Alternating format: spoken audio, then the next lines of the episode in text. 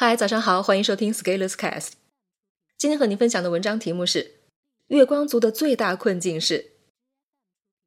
月光族的最大困境就是认为自己每一笔钱都非花不可。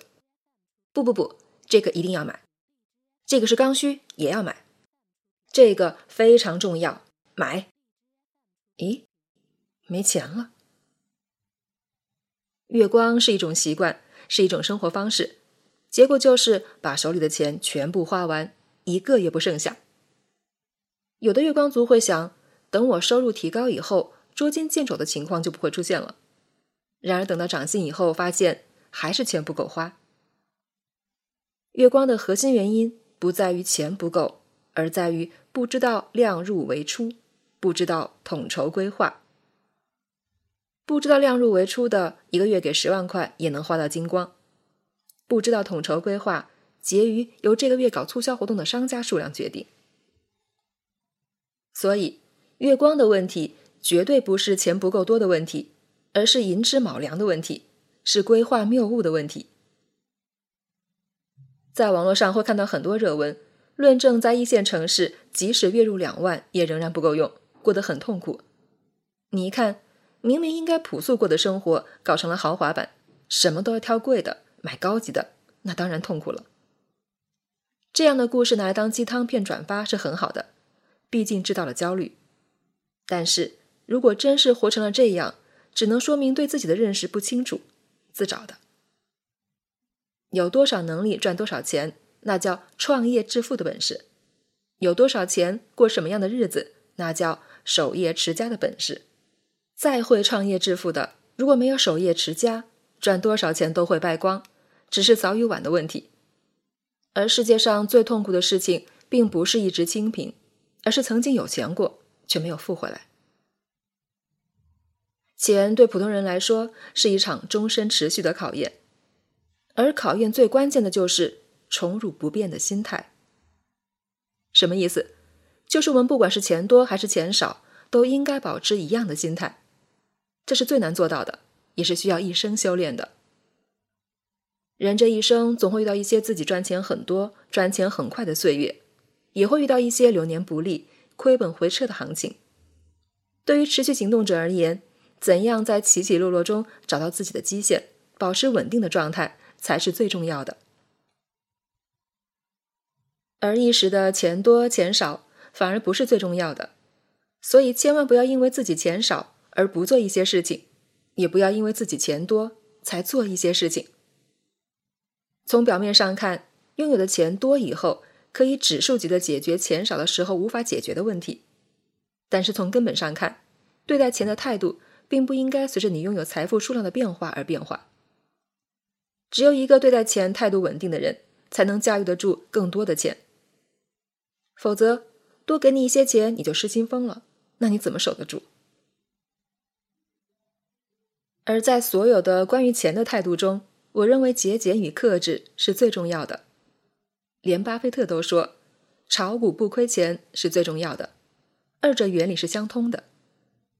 不该花的不要乱花，控制成本在所有收入的比例，上至国家财政，中到企业财务管理，下到个人资产配置，都是一个道理。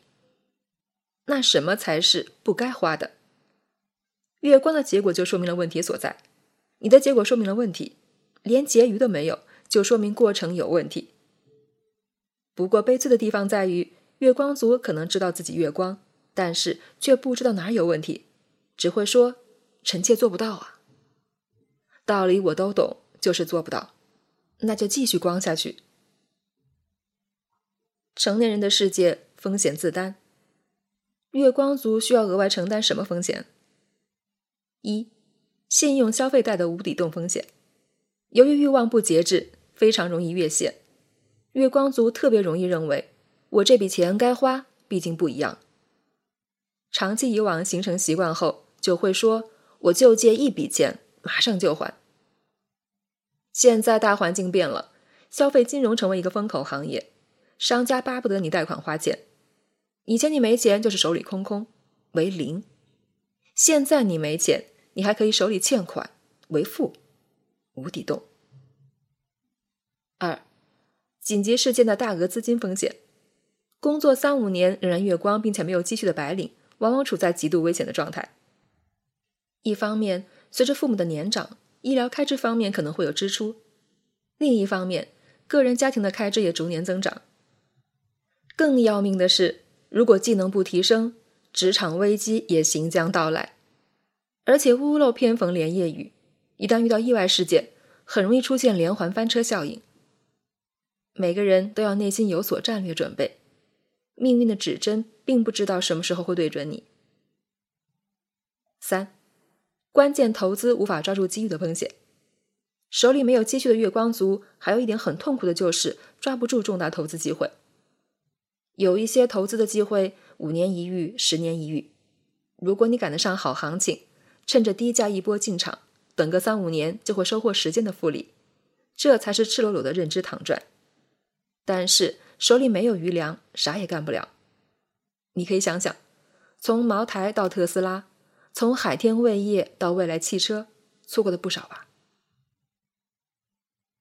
说到底，月光的根本问题可能在于自律。自律就是自己给自己上束缚，把自己管住，为的是更好的明天。这也算是延迟满足感。而无法自律的人，总会妥协于当下的感受，毕竟会认为我现在爽到了就爽到了，哪怕死后洪水滔天。但是最要命的问题是，你爽到了，钱没了，人还在。而人的欲望一旦被撩起，就像不断膨胀的气球，很难收缩回去。所以，想想办法，不要再月光了。在开源之前，先从节流下手。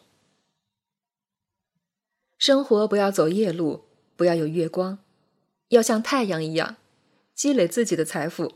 发出金光，照亮他人的夜。本文发表于二零二零年九月二十三日，公众号“持续力”。